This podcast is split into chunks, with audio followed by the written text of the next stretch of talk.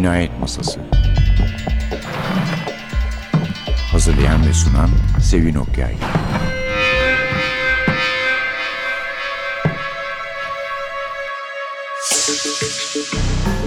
Merhaba, NTV Radyo'nun Cinayet Masası programına hoş geldiniz. Efendim 3 bölümlük Erol Üye Pazarcı ve Beyoğlu Sahaf Fuarı ortak tefrikamız bugün şimdilik tabii son buluyor. Yoksa biz Erol Bey dedik ya hatırlı konuğumuz. Her zaman her zaman başımızın üstünde yeri var. Bu seferki konumuz ama bir yazar ya da bir kitap değil bir yayın evi. Ve oradan çıkan kitaplar ki polisiye seven biri olarak ilk gençliğimden beri benim en kıymetlimdi. Çünkü Erol Bey değil mi Akba yayınları Evet, özenli bir yayın evidir. özenli bir yayın evi ve yalnız polisiye e, Yalnız polisiye. bizim şimdi Hüseyin Çukur'un Labirent'te yaptığı gibi Evet. yalnız nitelikli polisiye romanlar basan bir yayın evi. Akba. Ve yani o sırada onun gibi böyle polisiye basan başka yayın evleri de var. Ama baktığınız zaman çeviriler kaliteli. Evet. Bu ilk bunlarda görmüştüm ben. Yoksa Ak daha mı önce yapmıştı? Hani kahramanlar işte kötüler Evet. bilmem ne polisler diye O böyle. özellikle Agatha Christie'nin öykülerinde Evet. muhakkak başta olan bir şeydi. Şimdi bile altın Ama- kitaplar yapıyor galiba. Agatha Christie e, romanlarında yapıyorlar.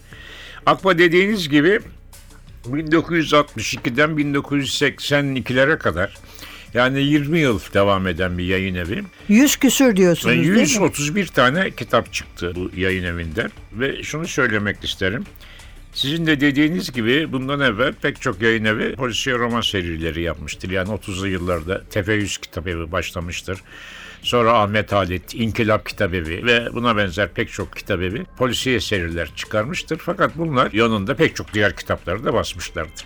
Münhasıran eski tabirle. yani yalnızca diyelim gençler anlasın diye polis kitapları basan ilk kitabevi ve benim bildiğim Hüseyin Çukur'un Labirent yayın evinden başka örneği de yok. İkincisi o. Akba yayın Akba evidir. evet. Akba ilk kitabını 1962 yılında yaptı. Goldman diye bir yazarın Mikrofonda Cinayet diye bir kitabında. Çok güzel bir şeydir. Fakat bu yazar kör olmuştur ve e, yazamamıştır. Yani üç kitap yazmıştır. Onlardan birini çevirmiştir. Mikrofonda Cinayet de çok ilginç bir polisiye romandır. Nitelikli Okumadım bir ben. polisiye romandır. Bir numaralı kitabı. Ee, bulamadım Sen de demek baktın bir listede numarayı. bir numara yok. Hayır Ee, bunun dışında da var bende akbalar. He, ama- Onlar evde olan akbalar. Bunlar Anladım. oradan bulup aldıklarım artık. Ve ben de şeye çok hayret ettim. Mesela o kadar çok Ernest Stanley Gardner bende Ah. eksikmiş demek ki almışım yani. 48 tane yani 131 kitabın 48 tanesi Earl Stanley Gardner'in. Gardner. Ama o da çok önemli bir pozisyon roman yazarıdır. Çok o zaman öyle Ve çok Türkiye'ye önemli. Türkiye'ye akbayla girmiştir. Ve dediğim gibi 48 tane romanını basmıştır şey. Amerika'da Kahraman ekolünün e, öncülerindendir. Yani Dashville Hammett, Raymond Chandler'le beraber üçüdür bu kahraman ekolünü başlayan ve onun avukat bir kahramanı vardır. Ve şey söyleyin çok nitelikli polisiye romanlardır. Perry Mason. Se- sever misiniz? Severim severim. Ben Evet. pek mahkemeli şeyleri sevmem ama Bunun Bunu ama yani mahkemenin yanında başka şeyleri yani, de vardır. evet. Atak bir avukattır, e, Evet, bir yardımcısı evet, vardır, evet. güzel bir sekreteri vardır falan. Şimdi efendim bunun sahibi İhsan Uras diye bir zat. Çok ilginç evet bir siz zat. o çok ilginç bir zat olduğunu Aa, söylersiniz. Şimdi efendim bunun bir kitabın alameti farikası var. Kedi. Akba'nın şeylerinin başında hep kedi resmi vardır. Ve bu daha sonra da ayrıntılı olarak bahsedeceğim. E, kitapların sonunda 15-20 sayfa okuyucularla e, konuşmaktan çok hoşlanır, sohbet eder ve orada defaatle vurgular. Benim kitaplarımı taklit ediyorlar. Şu yapıyorlar, bu yapıyorlar. Boyuna kitaplarının serisinin ismini değiştirir. Modern polisiye romanları dizisi diye. İlk 43 sayı bu başlıkla çıkar. Sonra der ki Hayat dergisi vardı sen hatırlarsın o zamanlar. Hatırlarım tabii. O da e, modern polis romanları dizisi değil serisi diye. Çıkarınca çıldırır Orası. Hemen ismini Onlar değiştirir. da bir dönem bayağı iyi kitaplar Yani, çıkarmışlar. Evet evet çıkarmıştı. Tercüme polis romanları serisine çevirir. Sakın ona almayın. Ben benim için bundan sonra tercüme. Onu da birisi şey yapar. Çeviri polis romanları diye bir seri çıkar başka. Ona da çok sinirlenir. O e, şeyden sonra da modern polisiye romanları serisi falan diye. Yani seri ismini değiştir. Hep beni taklit ediyorlar falan diye şey yapar. Ama yani onun hayatla karıştırılması hiç mümkün değil. Çünkü hayat çok daha ince, küçük kitaplar, Ama- renkli resim Ya o adam kapağında. ilginç dedim ya sahibi Evet, ilginç evet. kafaya takmış beni taklit ediyor diyor. Ama e, özelliği ne şeyin şunu söyleyeyim ben size Türk polisi edebiyatına o zamana kadar hiç tanımadığı yazarları kazandırmıştır. Kim Çok da hoş isimleri olurdu Evet. kitapların. Dorothy Sayers mesela hala ben Türkiye'de tanınması eksik olarak kabul ediyorum. Agatha Christie ile aynı zamanda yaşamıştır. Altın Devri'nin en değerli Ha, yazarlarından. dört- bunlara polisiyenin dört hanımefendisi derler. Bir tanesi Dorothy Sayers'tir. Öbürü de Agatha Christie'dir. Hiç kitabı çıkmamıştır. İlk kitapları buradan çıkmıştır. Bunun gibi başkaları isimleri de verebiliriz. Yo, devam ederiz şimdi. Bir Evet. kısa ara verelim. Dört sayarsa Tamam, ben devam ederiz. sayarız.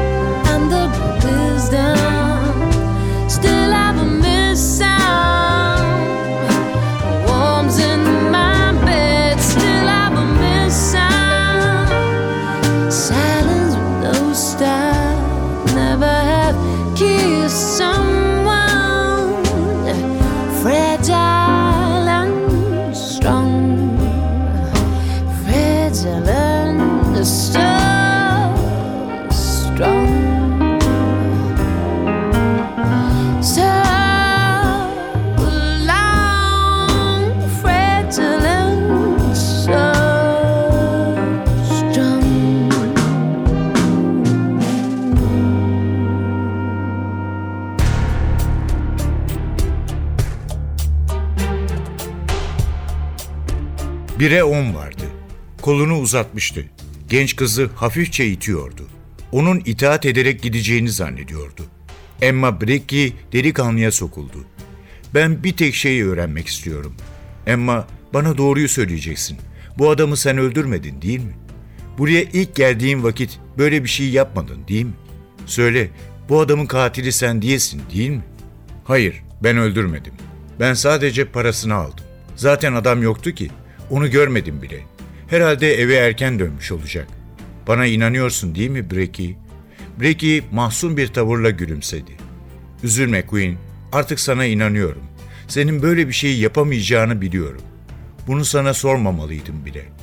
Bizim memleketten, bizim çevreden olan bir insan böyle alçaklık yapamaz. Şimdi artık memlekete dönemem. Mahvolduk, berbat olduk. Herkes onu benim öldürdüğümü zannedecek. Her şey zincirleme o kadar güzel birbirini takip etti ki. Buradan gidecek olursam gittiğim yerde beni yakalarlar. Beni nasıl olsa tevkif edeceklerine göre burada tevkif etsinler daha iyi. Hiç olmazsa burada kimse beni tanımıyor. Oradaysa tanımayan insan yok. Onun için kalıyorum. Kendimi kurtarmaya da artık çabalamayacağım. Felaket gelip çattı. Ama sen... Queen yine Breaky'yi hafifçe itmeye başlamıştı. Sen Allah rızası için git Breaky. Sana yalvarıyorum. Benim için başını belaya sokma. Fakat bu sefer genç kızı kımıldatamadı bile. Breaky inatla adamı sen öldürmedin ki dedi. Kolumu çekme. Beni rahat bırak. Beni itme Queen. Nasıl olsa sonuna kadar seninle beraber kalacağım dedi. Bu işi yapanları muhakkak bulmalı. Seni temize çıkarmalı. Birdenbire Queen'i kollarından yakalayarak kendine hakim ol. Aklını başına topla. Benim eve dönelim. Başımızın çaresine bakalım. Belki kendimizi kurtarabiliriz. Bunu yapmak lazım. Başka bir çaremiz kalmadı. Memleketimize dönmek istemiyor musun? Mücadele et. Saadetimiz için mücadele et. Artık yalnız değilsin. İkimizin de hayatı mevzu bahis. Otobüs saat 6'da kalkıyor. Saat 6'ya kadar bu mücadeleyi kazanmamız lazım. Bu evde ipuçları deliller bulmalı. Bu evi aramalı. Polis gelmeden bir şeyler yapmalı. Queen anlaşılmaz bir şeyler mırıldanıyordu. Fakat genç kızın sözleri ona tesir etmişti. Nihayet arkasını döndü ve eliyle evi işaret ederek ''Peki Bricky, madem ki istiyorsun mücadele edelim. Ama ben burada bir şey bulamayacağımı zannediyorum.'' dedi. Beraberce yukarı çıktılar. Genç kız Queen'in koluna girmişti. Sanki ona cesaret vermek istiyordu. Emma aynı zamanda kendisi de bu hareketten cesaret buluyordu. Yürüyüşleri bile acayipti. Ağır adımlarla fakat işlerinde duydukları o dehşet hissini yenmeye çalışarak merdivenden çıktılar. Ölümün hüküm sürdüğü eve girdiler.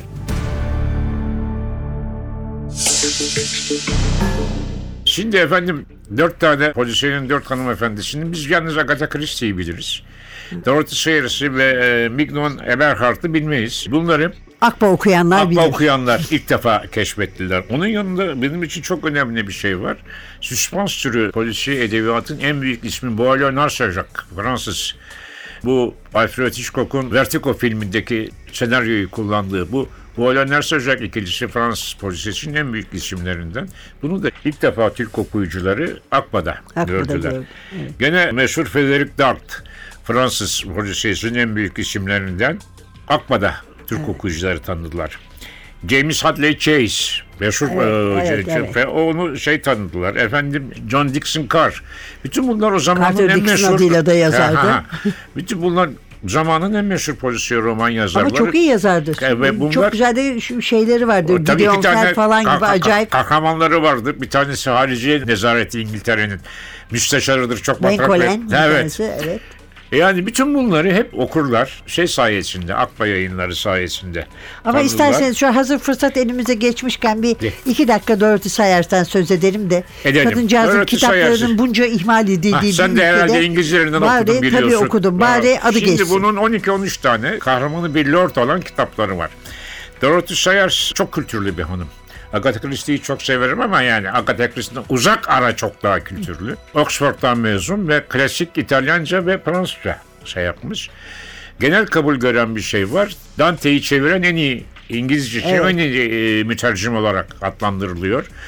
Ve klasik Fransızcadan da e, çevirileri var. Yani entelektüel olarak çok tanınmış bir tip. Bir de iyi bir yazar yani. İyi bir yazar Gerçekten ve şey e, yazar. o zamanın İngiltere'nin e, entelektüel çevresinde erkeklerin de çok saygı gösterdiği bir yazar. Ve dediğim gibi onun kahramanı şey Agatha Christie'de muamma çok önemlidir. Evet. Okuyucuya muammayı yoğuşlaştırır ve muammayı çözmek sizi ilgilendirir. Halbuki Dorothy Sayers'in farklı tarafı insan psikolojisini inceler Dorothy Sayers. Evet. Ve mesela bir tanesinde suçluyu bir romanında suçlunun e, suçlu olmasına rağmen haklı olduğunu görür ve yakalamaz. Ve ondan sonra da bir daha da dedektiflik yapmaktan vazgeçer kahramanı. Yani suçluyu muhakkak cezalandırılması gereken bir kişi olarak görmez Dorothy Sayers. Agatha Christie'den farklı olarak. Çok şey- Ve e, psikolojik olarak inceler. Toplumun suçlu üzerinde etkisini inceler. Bu e, çok ilginç bir davranıştır. O zamanki polis romanları yazanlar arasında. Evet. İlk defa Dorothy Sayres'te görülmüştür. Amerikalıların kara roman türünde başlattığı olayı İngiltere'de ilk başlatan Dorothy Sayers'tir. Ve maalesef Türk okuyucuları Dorothy Sayers'i Akbay yayınlarında çıkan 1960'da çıkan iki romanla tanıdılar. Ondan sonra İlgi da duymadılar yani bu kadar açık yani. İlgi duymadılar. Ee, yani ilgi duyulmadı ya tanıtımı iyi yapılmadı diyelim. Yoksa Yo biz bir ara bayağı bir uğraştık da kimse ilgilenmedi. İlgilenmedi mi? olarak. Anladım. Ben benim konuştuklarım tabii ötekileri bilemem. polisiye roman tarihini bilmediklerinden e, olmuştu. Bilselerdi e, öyle davranmazlardı.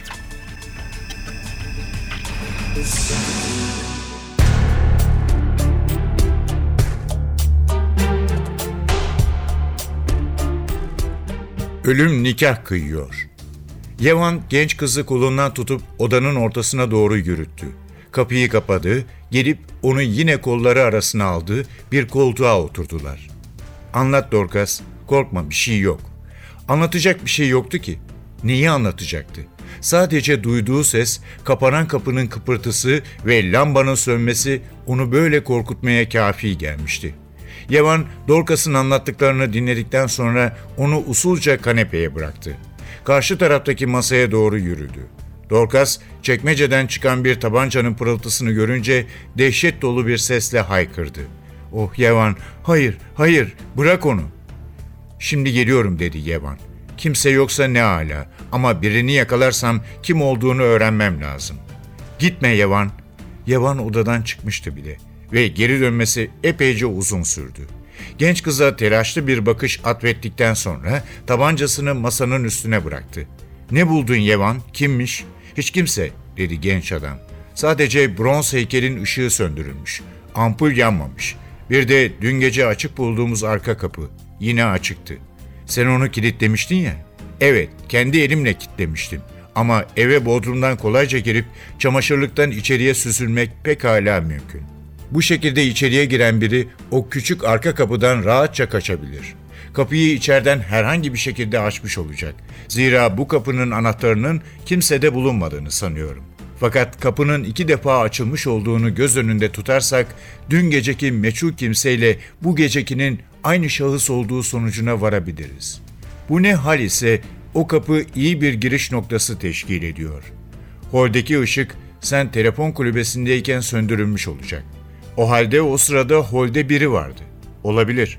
Senin telefonda konuştuğunu duyunca çamaşırlığa saklanıp sen yukarı çıkınca arka kapıdan sıvışıp gitmiştir. Çamaşırlık bir insanın saklanması için epey elverişli. Dorcas'ın tüyleri diken diken oldu. Yavan, Allah'ım ne korkunç şey bu. Olamaz. Neden olamasın? Bütün bu tahminlerimi tatbik eden her kimse evin içini iyi bilen biri olması icap eder. Bana kalırsa aşağıda kimse yoktu. Kapı rüzgarla kapanmıştır belki. Birinin içeri girmiş olmasını tahayyül etmek bile istemiyorum. Kapıyı rüzgar kapadı. Işığı da bronz heykel yerinden inip kendi eliyle söndürdü. Dorcas cevap vermedi. Yevan bakışlarını genç kızdan ayırmadan konuşmaya devam etti. Bu gece hiçbir şey yapamayız. Küçük kapıyı kapatıp yeniden kilitleyelim. Yarın gece bu eve girmeye teşebbüs eden kimsenin sihirbaz olması lazım. Haydi Dorcas, git yat artık. Genç kızı yatak odalarının arasındaki küçük giyinme odasından geçirip kendi odasına götürdü. Yatağa girip yorganı çenesine kadar çekmesini bekledi. Hala korkuyorsun. Şaşmam buna. Bir an tereddüt ettikten sonra ilave etti. İster misin kapıyı açık bırakayım? Beni çağırmak istediğin zaman seslenirsin. Duyarım. Evet dedi Dorcas ince bir sesle. Yeva'nın bakışları derinleşti. Dudaklarında bir gülümseme belirdi. Küçük bir kedi yavrusuna benziyorsun. Gözlerin ne kocaman, ne parlak.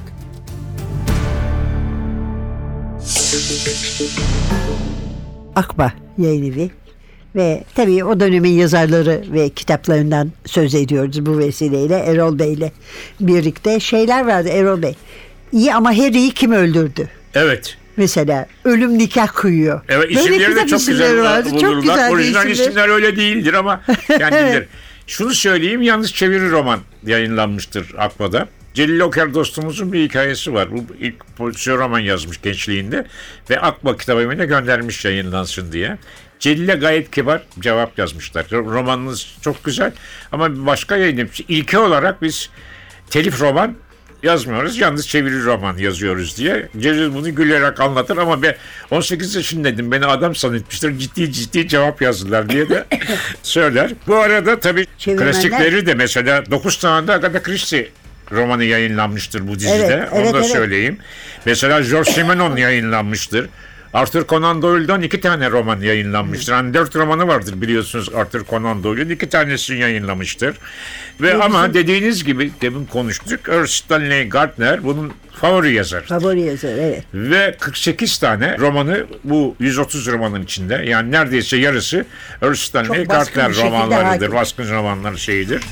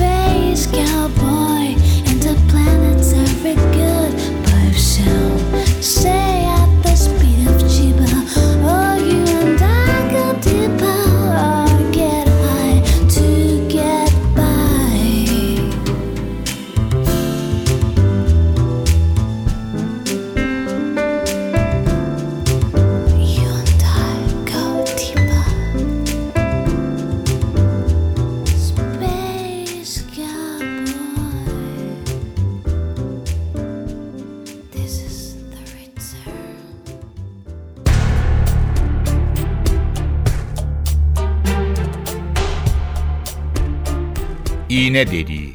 Düşünerek bu davayı neden aldığımı biliyor musunuz? Evelyn samimi bir ifadeyle tabii dedi.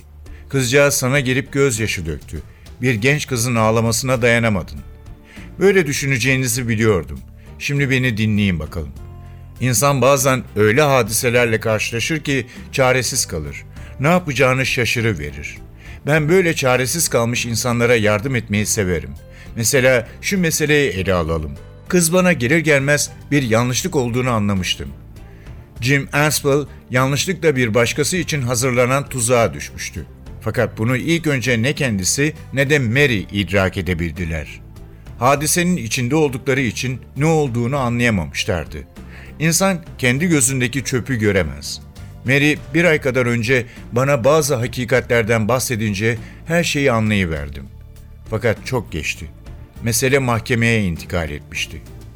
Kızcağız gidip onlara her şeyi anlatsa bile ona inanmayacaklardı. Bugün Walter Storm'un inanmadığı gibi. Bir an durdu ve burnunu çekti. Kızcağız da ilk önce ne düşüneceğini şaşırmıştı. Babası öldürülmüş ve nişanlısı her tarafı kapalı bir odada katil olarak yakalanmıştı. Parmak izleri cinayet silahının üzerindeydi. Her şey genç adamın aleyhine görünüyordu. Bir yanlışlığa kurban gittiğine kim inanırdı? Bu yanlışta Reginald'ın sebep olduğunu ona birisi göstermeseydi, zavallı bunu imkan yok düşünemezdi. Bunu ona sen mi gösterdin? Tabii. Meseleyi ele aldığım zaman vaziyet bu merkezdeydi. İhtiyar Hume'un Reginald için bir tuzak hazırladığı belliydi. Çünkü Jim Answell'ın 10.45'e kadar Londra'ya gelemeyeceğini bildiği halde sabahın 9'undan itibaren evine telefon etmeye başladı. Hizmetçi ve aşçıya hiç zamanı değilken izin verdi. İçeride olacakların görünmemesi için çalışma odasının panjurlarını kapattırdı ve uşağın dikkatini kenarda duran büfeli masanın üzerindeki dolu viski sürahisine ve soda sifonuna çekti. Answell'la yalnız kalınca odanın kapısını içeriden kendisi sürgüledi ve misafiri ilaçlı viskiyi içince uşağın duyması için ''Ne oluyor, çıldırdın mı?'' diye bağırdı. Halbuki karşısındakinin kendini kaybetmek üzere olduğunu gören bir kimsenin hasta mısınız veya içki sert mi geldi gibi sualler sorması daha tabiidir. Avery Hume'un bir oyun oynadığı meydandaydı. Peki ama yapmak istediği neydi? Onu da söyleyeyim. Gayesi hiç para kaptırmadan Reginald'ın ağzını kapatmaktı. Onun ailesinde akli muvazenesi bozuk kimseler bulunduğunu siz de duymuştunuz. Birden Old Bailey'de Reginald'la Doktor Hume'un yan yana gelişlerini ve Reginald'ın ailemizde birkaç nesil geride akli muvazenesi bozuk birkaç kişi varmış deyişini hatırladım. H.M. bir an durup dinlendi, sonra devam etti. Avery Hume'un kardeşi doktordu ve Doktor Hume'un arkadaşı Doktor Tregon'un da hususi bir kliniği vardı. Aynı zamanda Doktor Tregon'un bir asabiye mütehassısıydı.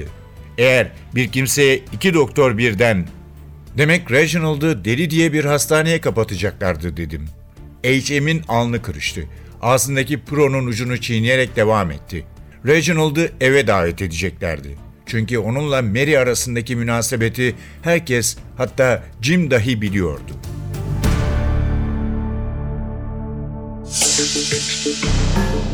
Söz konusu etmiştim. Yayın evinin sahibi İhsan Uras'ın her kitabının sonunda 15-20 sayfa okuyucularla sohbet ettiğini, ondan da biraz bahsedersek okuyucularımız aydınlaşmış olurlar. İlk 40 kitabında böyle bir şey yok. 40. kitaptan sonra... Başında da bir şey var değil mi kitapların? Ya başında da bazı şeyler Evet. yazar. Fakat 40. kitaptan sonra oturur her kitabının sonunda en az 20 sayfa okuyucularına şey yapar. İlk önce der ki 40 kitap bastım. En sevdiğim 5 tanesinin hangisi olduğunu okuyucularım size söyleyeyim diye 5 tanesi kitabı sayar. Şundan şundan bunları en çok sevdim. Ondan sonra Ernest Lanley Gardner'i bak çok kitabını basıyorum ama siz bunun hayatını bilmezsiniz. Ben size bunun hayatını da anlatayım diye 3-4 romanda Ernest Lanley Gardner'i tanıtır. Ondan sonra birdenbire o sırada 70'li yıllar biliyorsunuz Türkiye'de sağ sol çarpışmaları falan var. Bu korkunç muhafazakar bir tip. Komünistlere çok kızıyor ve ondan sonra her romanın arkasında Türkiye'deki solculara geydiren şeyler yazmaya başlar. Ve bu arada savcıların ve hakimlerin solcuları kolladığını iddia eder. Ve der ki "Ee, olur bu hakimler gözleri bağlı hareket etmesi lazım. Açıp açıp sol tarafa bakıyor gözleri bunların. der ve sonra işi iyice azdırır. Der ki şu anda Türkiye'de 14. Türk-Rus Savaşı yapılıyor. Bu savaşta tarafsız kalmak diye bir şey olmaz. Tarafsız olan en alçak bir adamdır der. İyice Tamamen. Gitmiş. yani şeyi olayı siyasete döker Kafa ve gitmiş. saydırır geçer. Bir süre sonra 1980 darbesi olunca solcular da ezilince bunun bu şey geçer rahatlar. Fakat bu sefer vergilerden şikayet etmeye başladı. Neşriyat üzerine çok vergi var sayın okuyucularım. İşte ne bileyim ben kapalı çarşıdaki kuyumcular dünya kadar para kazanıyor. Beş kuruş vergi vermiyor. Ben de şöyle vergi alıyorlar falan diye onu. Bir süre sonra onu da bırakır. Siz fazla sıktım galiba. Ben size voleybol sporunun beynelmiler kurallarını anlatayım der. Düşünebiliyor musunuz? Polis romanının arkasında bunları anlatır. Anladım ki diye voleybolla pek ilgilenmiyorsunuz. Futbol bahsedeyim.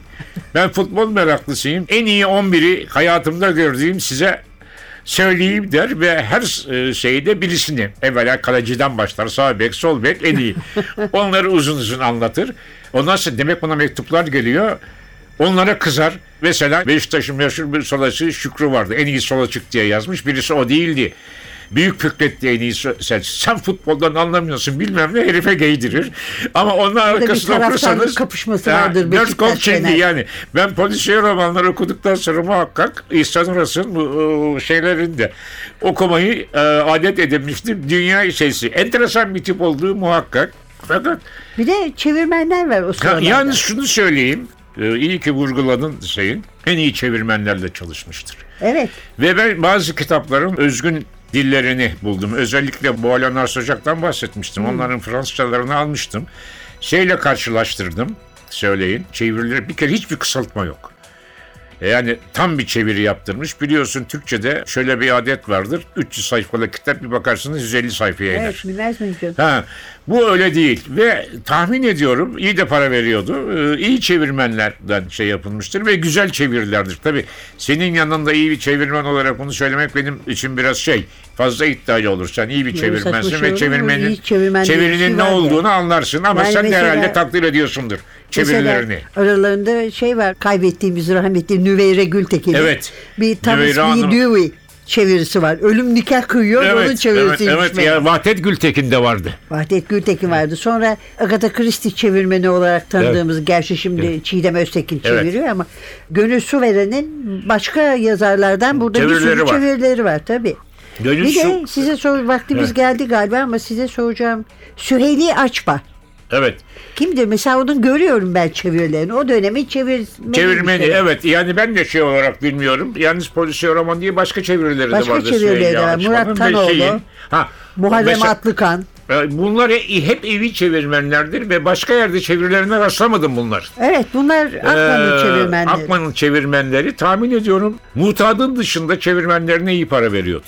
Herhalde. Ve çevirileri dört dörtlük çevirilerdir. Yani ben İngilizceyi değerlendiririm ama Fransız çevirilerin çok iyi olduğunu söyleyebilirim. Mesela George Simon'un İngilizceler de iyi. en zor eserlerinden biri Monsieur Bouvet'in Ölümü diye bir kitap vardır. Evet, evet. O çevirmesi zor bir kitaptır. O çok güzel çevrilmiştir. Akba yayınlarında. Akba o Akdoğan mı- ne demiştiniz? Fransa çevirmemdir bir tane. Şimdi birdenbire artık yaş 77 zor hatırlıyorum. Estağfurullah. Muharrem Atlıkan. Heh, Muharrem Atlıkat. Muharrem Atlıkan. O galiba hem İngilizce hem Fransızca bilen bir olabilir, çevirmen. tabii, Çünkü İngiliz tabii. yazarlardan da çevirmiştir. George Simon'un kitabını İngilizceden çevrilmiş olamaz. Fransızcadan çevrildiğini Tabii. tanınıyor. İyi bir çevirmen olduğu kanaatindeyim. Evet, evet. Yani çevirilere de kıymet veren, çevirdiği Evet. eserlere kıymet veren ve Türkçe'de polisiye, çeviri polisi edebiyatına çok nitelikli eserler kazandıran bir yayın evi olduğu muhakkak. Gerçekten öyle. Onun için hayırla yad ediyoruz. Evet de yad şimdi. ediyoruz. Sen de toplayıp 131'ini birden toplamaya çalış. Evet bakalım. Fena değil. Biraz yaklaştım. Orada bulup da almadıklarım vardı ama alırım bir daha sefere. E bulunur Evet. yani. Evet efendim. Bulunuyor bulunuyor. Baksanıza hatırlatmak gibi olmasın ama Orhan'ı bile bulmuştum. Evet Orhan'ı bulduktan sonra onları daha kolay bulursunuz. Haklar tabii, hala tabii. vardır Onlar tek tek sağlıklarda. oluyor, herkeste Ama oluyor. uğraşmak Tek yani bir liste yapacaksınız. Evet, evet. Olmayanları yazıp arayacaksınız. Evet efendim. Bu şimdilik Erol Bey'le üçlü programlarımızın sonuncusu. Ama şimdiliğin altını çiziyorum. Mutlaka en kısa zamanda gene İnşallah bir araya efendim. geliriz. O Osmanlı'nın bir tabiri vardır. Mütelezziz olmak derler. Yani lezzet almak. Ben de sizinle konuşmaktan lezzet alıyorum Sevin Hanımcığım. Şey değil. Sağ olun. Ne zaman emrederseniz gelir. Estağfurullah efendim. Aynı hisler mevzu bahis benim tarafımda. da. Böyle Osmanlıca'ya kayıyoruz tabii ikimiz beraber olunca. Evet efendim bugünlük de bu kadar diyelim. Haftaya yeniden cinayet masasında birlikte olmak umuduyla mikrofonda Sevin Masada Atilla hepinize heyecan dolu günler diler.